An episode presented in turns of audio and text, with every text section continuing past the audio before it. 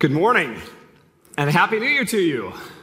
It's going to be great. It's going to be good. The weather is not, but uh, the year is going to be fantastic. I'm so glad that you are here with us. My name is Nathan Hinkle. I'm the lead pastor here at White Oak. And if you're joining us online or listening to us later this week, we're really glad that you're joining us. So welcome to you. Do you ever find yourself, and I know you do, but I'm going to ask the question anyway. Do you ever find yourself not really knowing what to think, feel, or believe about something? Like you're just not quite sure. You might think that you are, but you're really not quite sure what to think, feel, or believe. You see, our lives are saturated right now. All right, and you, and you know this. Our lives are saturated with media, social media, people's opinions, cultural expectations, our own experiences, and all of these things kind of shape how we view things, what we believe, what we hold as true, whether it's, it's from gender and, and, and sexuality issues, um, or, or marriage and divorce, or, or, or the relevance and reliability of the Bible, or maybe issues related to our personal freedoms. See, I don't need to tell you that we have a lot of things that are trying to inform what you believe, what you think, or how you approach things. And it shapes how you see the people around you and how you and I interact with our world. And we may not know always what to believe. We may not be really sure what's true or right or good, but we have a lot of things in our culture and in our lives who are desperate to tell us. My younger son and I, um, back in this past summer, we were uh, went to a, to a retreat in Montana, a father-son retreat in Montana, and it, it was it was amazing. On, on, the first day, we took a hike, and it was this hike around along this mountain stream, and it was beautiful. You could see a picture here uh, of this mountain stream. It was a picture that I took.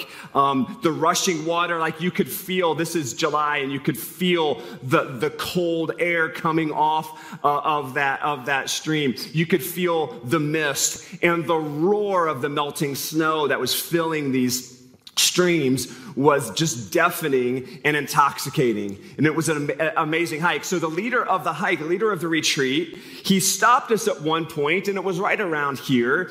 Um, and he stopped us and he said, Now I want you to kind of keep this picture of the stream in your mind. He said, I want you, I, and then he pointed up above that stream. He said, he kind of took our glance. He said, Now I want you to see the mountain peaks that are kind of surrounding this stream way above us in the distance because on our hike later in the week, you're going to something from, from a different perspective. So, a couple days later, we took another hike. And this time, this was the view from the hike we took, the hike we took a couple days later. And let me show this one to you. That's it right there. All right? And that was just standing out over this precipice Okay, and you see these snow covered, and, and, if you're listening to this later online or watching this later, uh, it, it, it's just these snow covered, these tree covered mountains as far as you could see. It was breathtaking. You could actually see Idaho way back at the back of that picture. Was I you could see for miles. And then he said, Now I want you to take a look. Now, what you can't see, but I will try to point out to you, is if you're kind of in the, in, in the lower left hand side of the picture, way down at the bottom, you see a little white thread that seems just to come right off of one of the rocks down in the tree line. And that's the river that we were standing at just a few days before. That was the river we were just staying at just a few days before. The viewpoint, the perspective from being at the edge of the river to just a few days later looking down at the river from thousands of feet, it was an amazing, amazingly different viewpoint. Now, you and I have a vantage point but it's contained in a force field, if you will. Like uh, our vantage point is contained in, in, in a force field made up of our own opinions, made up of our beliefs, our experiences, or the, or the experiences and the beliefs that, that the people around us feed into us. And so our viewpoint is kind of held in this force field just based on those things. Our opinions are kind of trapped, aren't they, in this force field. Our opinions about love, about sex, about identity and gender and politics and God, they're, they're kind of limited in their perspective. And no matter how much you and I argue about it, no matter how you and I want to press back against it, no matter how informed we think we are, or grounded, or woke, we believe we are on all of these topics, our perspective is a limited one. A couple years ago, about a year and a half ago, uh, we had a staff retreat and, and we, um, we gifted to the staff a, a compass. A compass. In fact, it's this one that I'm holding in my hand. True north is a direction along the Earth's surface that's pointing towards the North Pole. And it's called true north because every direction on a compass or on a map or anywhere on the globe, true north is the direction from which everything else is measured. So if I'm going to tell you right now where true north is in this room, we're looking at that direction approximately, true north. And everything else is measured off of that. If you want to go east, you got to find where true north is first.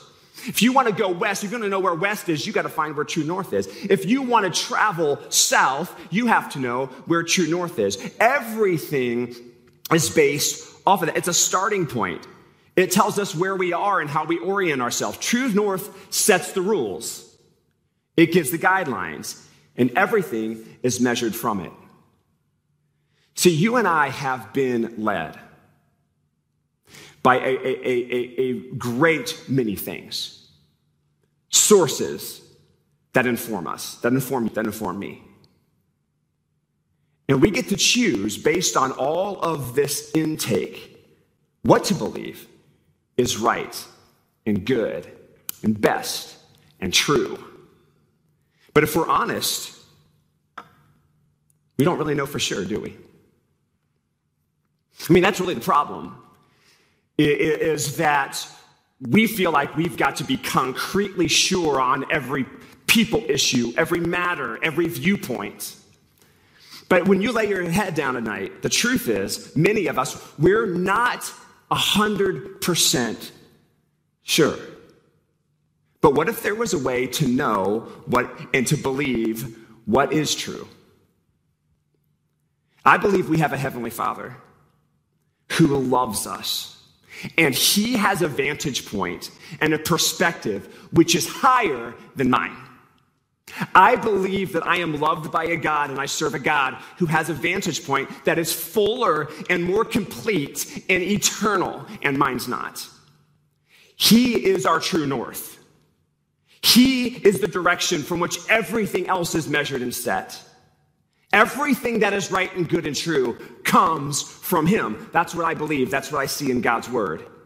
And if we're going to discover, if we, at your family, your marriage, your kids, your grandkids, our church, our community, is going to discover what that fullest, most abundant life looks like, which is the life that Jesus claims that he came to give us, if we are going to discover that, then we need to learn to submit our perspective to God's.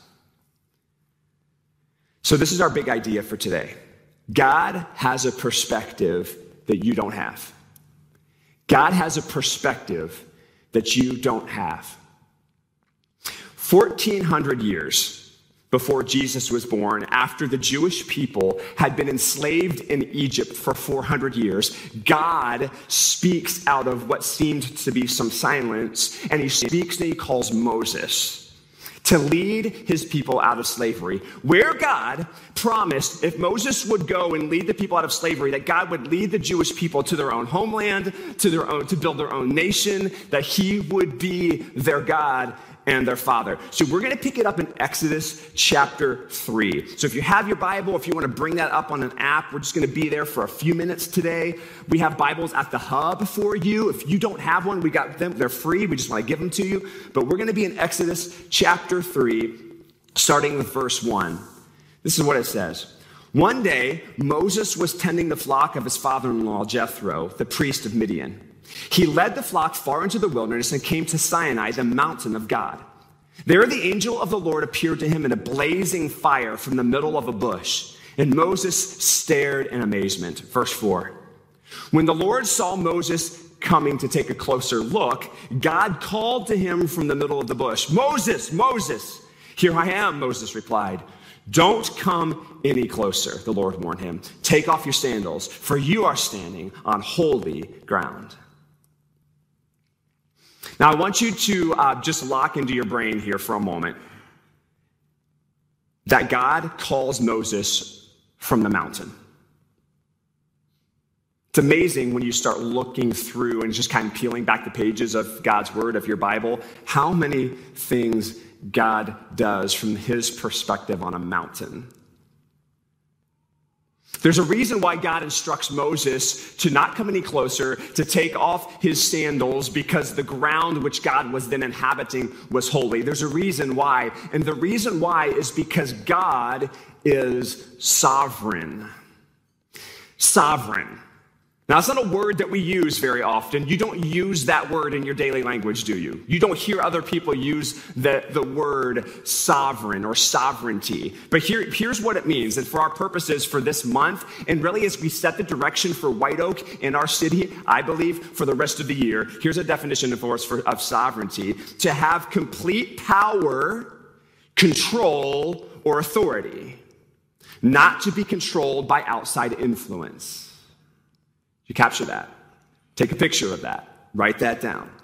If you're online, if you're listening in the car later this week, pull over, write that down. It's sovereign, all right? To have complete power, control, or authority, not to be controlled by outside influence.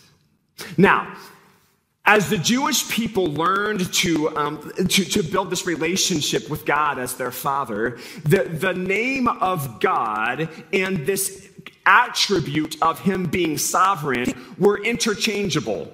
They were the same thing. God, it, by name and by nature, is sovereign. They had to learn that, though. That over time, they had to learn that God is synonymous with sovereignty, with power, authority, and control. It just simply was who he was. There was no argument that there's a God, but is he sovereign? There was, there was no argument there, okay? You understand? It, it, it just, he was, okay? But they had to learn that, all right? What if we started out 2022, you and I, and no matter where you are on the spectrum of faith, maybe you're searching, maybe you're full of doubt and don't believe, maybe you've been believing and following Jesus for many years. I don't know. Right? But what if in 2022, you and I began to just lean into learning or relearning, as many of us have to do, all right, today. What if we leaned into the learning and relearning that God is synonymous with sovereignty? That He is our sovereign? What if that framed up your year? What would that look like?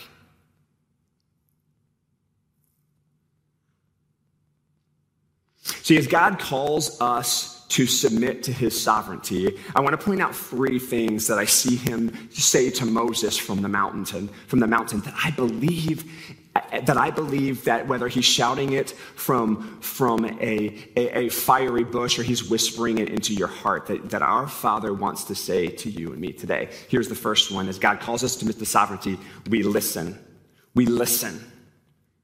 We just simply listen, okay? Because he is all powerful, here's what I want to submit to you today, all right? That God has something to say to us in every circumstance. That our Heavenly Father, because He's sovereign, He's all powerful, He has something to say to us in every circumstance. Look at uh, verse 7 here, still in Exodus chapter 3. Okay, you with me? All right. Exodus chapter 3, verse 7. Then the Lord told him, I have certainly seen the oppression of my people in Egypt. I have heard their cries of distress because of their harsh slave drivers. Yes, I am aware of their suffering. So I have come down to rescue them from the power of the Egyptians and lead them out of Egypt into their own fertile and spacious land. I want you to keep in mind something here. All right? God sees what you don't see. He knows what you don't know. Okay? He knows your hurts. He knows your secret pain points. He knows your heart. He knows your words. And He knows the place from which they derive and from where your actions come. He knows the questions you have. He knows the decisions that I've made. He knows. He knows, church, listen, listen. And He speaks into it all. He has words for you and me in all of it. The trouble is, you and I are much better at being in tune with our culture, aren't we? And the things that our culture says. And we struggle with the relevance of God's voice and the things that you and I see on the news and the decisions that you and I must make today, don't we? So we wonder if God speaks into politics, to my politics. I wonder, like, what is the God of heaven? What does he know? What does he say about my politics? About all of these issues that I see on the news that can fire me up, or I just turn it off and just don't even want to hear about it? Well, I have a God, I have Jesus in Matthew 6 who tells us to seek first the kingdom of God. That God's priorities, his heart for other people, his heart for his stuff and what he sees as most important, that if you and I seek that first, if we seek that first, then his promises will be poured into our lives. That my priority in my politics is God's priority. How does he see things? That's how I should see them too. But, but see, we think we have a God who maybe just doesn't quite understand my politics. I wonder if God speaks into gender issues or gender confusion. I wonder if we have a God who could have ever imagined that that would be a thing. Do you wonder that? I wonder that. I, I wrestle with that. I wrestle with that. After all, we have this choice and and we want to make choices that bend towards our feelings. And could God really understand and speak into that, but there's a God that we have in Psalm 139 that calls us his, what he calls us his sons and daughters. Intimately known. He created us in our mother's womb and knew us. He's got a purpose for our lives. He calls us who we are, his sons and his daughters, and our identity derives from his essence and his personhood. That's what I'm told. And we wonder if God speaks into our pain and our relationships or our confusion. And we wonder, does he speak? Can he really possibly know anything or a lot about what's going on in my heart and in my relationships right now? But we have a God who promises us in John 14 that he has given us, those of us who have put our faith in Jesus, his Holy Spirit. Like his power and his presence active and moving in my life to be my comforter, my counselor, my healer, and my peace giver. Like that God, that presence of God is active and working in and through me right now. See, God is sovereign. And he calls you and me from a mountaintop. He calls to us from a viewpoint that I don't have, that I don't understand, asking me to trust him his words of wisdom and his principles and his direction for my life, he gives and he speaks. And when he speaks, you listen. I listen. I listen. Here's another one. When God asks you to submit to his sovereignty. Again, this is just submitting to who he is. You can't pick and choose which attribute of God you submit to. It's not buffet style, all right? Um, so when you and I are called to submit to God's sovereignty, all right, we trust. We listen and we trust. Because God has complete authority. Look at our look, look back at our definition. Because God has a complete, complete authority, despite our opinions or protests, okay? We submit we trust. Look, um, verse 9. Verse 9 here in Exodus 3. Okay, I, I told you to stay there because we're going to be there for just a couple minutes, okay? Here we go. Look, The cry of the people of Israel has reached me. This is God speaking to Moses. And I have seen how harshly the Egyptians abused them. Now go, for I am sending you to Pharaoh. You must lead my people Israel out of Egypt. But Moses protested to God, Who am I to appear before Pharaoh? Who am I to lead the people of Israel out of Egypt? So, as you read through Exodus 3, you see this dialogue, and I encourage you to do it. You see this dialogue continue. Moses repeatedly, it may sound familiar to your life or mine, right? Moses repeatedly comes up with excuses and tosses out these roadblocks to God, attempting deflecting God's call to his life. God says this, and Moses is like, Yeah, but. All right? He's like, Well, what would I say? Come on, God, I don't know what to say. You do this when it comes when it comes to your coworkers or your friends or your family members. I don't really know what I would say to them. And God says, I am God. That's what you say to them. I am God.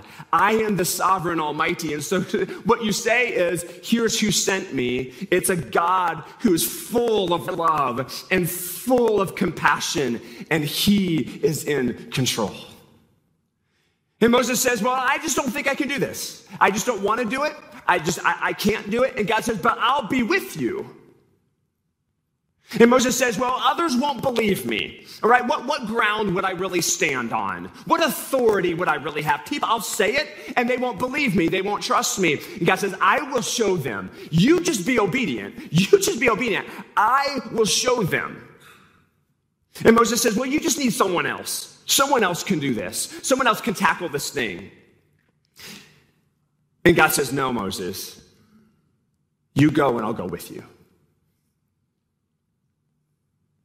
See, for every excuse, God leads with an I statement. If you read Exodus chapter 3, every roadblock that you and I would attempt to throw up to God and say, uh, listen, I'm not sure that I agree with you. I'm not sure that I want to submit to this way, the way that God that you see this thing. And every roadblock or every excuse that you and I could come up with to toss out, God rebuts with an I statement. Oh, it's not about you, Moses. It's not about you, Nathan. I they're I statements that remind us who is in control. And most importantly, who isn't. God asks for your trust.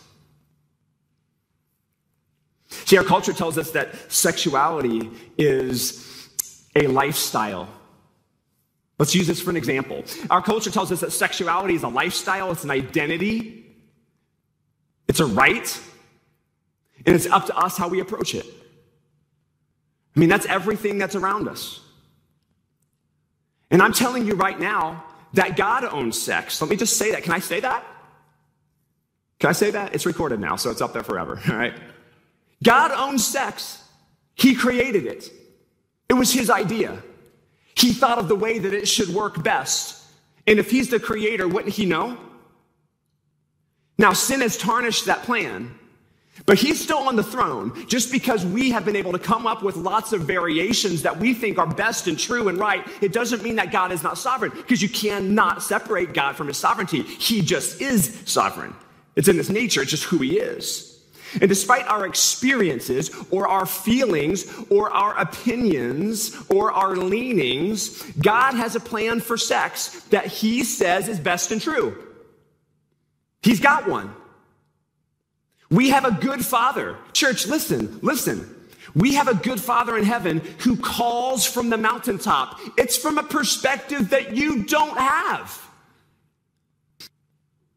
From a vantage point that he's overseeing my whole life, my heart, my sexuality, my health, my dependence upon him. He can see that from his vantage point, and I have to admit that I can't see what he sees from where I stand. I don't know. I don't understand it. I'm limited. And no matter what culture tells me, no matter what my friends believe, and no matter what my own heart might say, I'm called to trust him because he's sovereign. He has a truth for your marriage, and he has truth about divorce. He has truth for your singleness and for your dating life. Our good God in heaven, from his vantage point, he has truth for your broken heart and for, for what healing looks like, for what loneliness looks like as your father comes around you. He speaks from a vantage point that you don't have. Uh, he has a truth. For your questions and my doubts, he speaks. He is sovereign. And here's a news flash you're not. And I may not like that all the time. No, no, no, no. Let me just be honest with you. I don't like that all the time. All right? I don't always want to agree with what God says about stuff. You ever find yourself there? I don't want to agree with what he says. I don't want to believe that it's what's best. I want to go, I want to pull out my compass and say, I think north is this way. I want to go that direction. I don't like what God says about everything, about my heart. I don't always agree with it. But that doesn't change his authority and power. He asked me to trust him, and because I don't have a full picture and he does, then I will. Will you?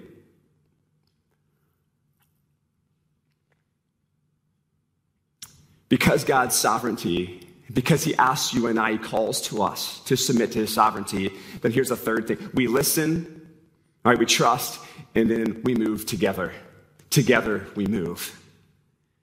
When we move in submission to who God is, because He's in control, He's going with you. He's in control. So, of course, He's going with you. God tells Moses, I will be with you. I will be with you. Look how many times in Exodus chapter 3, God has to remind Moses that I statement, I will be with you. So, why in your place right now, and I don't care where you are in the spectrum of faith or searching or doubting or, or wherever you are, right? How many times does our Heavenly Father, who loves you like crazy, have to remind you, I'll be with you? We're going together on this thing. In the storm of your confusion, my peace is going to be with you. So if you're confused about your relationships, if you're confused about sexuality, if you're confused about, about your future, my peace is going to be with you. In the hurt of loss, in your pain of loss, my comfort's with you because I'm with you. In your joys, I'm going to celebrate with you. You have a God who wants to celebrate with you, and He does. You bring Him a lot of joy just by being a son and a daughter of God. You bring Him a ton of joy, and He celebrates with you in your joys. And the fierceness of our anger, and don't tell me that you don't have anger problems, we all do, okay? Mine came through last night when my kids were yelling and wrestling on the floor with each other. Yes, they're teenagers, and we still deal with it. So if you're parents of little kids, I'm here to tell you it doesn't get any better. You're welcome. Okay? But in the fierceness of your anger, in you have a God who says, I'm going to put my hand on your shoulder. Hey, it's going to be okay. We got this. In your disappointment, in your sacrifice, in your waiting, in your failure and success, we have a Heavenly Father who says, I will never leave you. So, more than a thousand years after this encounter that Moses has with God, Paul is planting churches up and down the Mediterranean rim. Jesus has, has come and he's died and he's rose again. And Paul is writing this letter to the Christians in the city of Rome concerning what Paul will often call in his letters to the churches this great mystery of God. All right, now, God is mysterious. Why? Because we don't always get it, right? That is mystery. He's allowed to be mysterious because he's sovereign and we're not. We don't always get it. So Paul's writing to the Romans, trying to just, just outline, not explain, just outline this beautiful mystery of God's undying love shown to us through Jesus' life and death. And look in Romans chapter 11. This is what he says Oh, how great are God's riches and wisdom and knowledge, how impossible it is for us to understand his decisions and his ways. For who can know the Lord's thoughts? Who can who knows enough to give him advice? And who has given him so much that he needs to pay back? For everything comes from him and exists by his power and is intended for his glory. All glory to him forever. Amen. God is sovereign, church. He is over all things and he sees our need for a savior. And he offers himself. You have a God who saw your need for forgiveness and freedom and hope and peace and joy, and he offered himself. Jesus died for us. When from our vantage point, and you know this is true, when from my vantage point, I thought that being good enough would just be good enough. But no, we have a God who loves us too much to allow us to lay out our own road See, we have a God who sent his son, Jesus, who died for us and took away the penalty from our sin. When, from your vantage point, we just thought religious rules and expectations would do the trick. See, from God's vantage point, he saw our desire for freedom to live our lives and to enjoy it to its fullest. And he saw that we were headed over a cliff, but we couldn't see it from our perspective. See, his perspective is from a mountaintop, and ours is riverbank level. We were headed over a cliff to our deaths, and he rescued you with Jesus. See, God has a perspective that you and I do not have. Because our viewpoint is so limited. We need a higher, constant, consistent viewpoint from a true north heavenly Father with a voice that is consistent and true to navigate you and I through the mess that we cannot navigate on our own. God offers us a path that we walk to trust Him, which will lead us to certainty.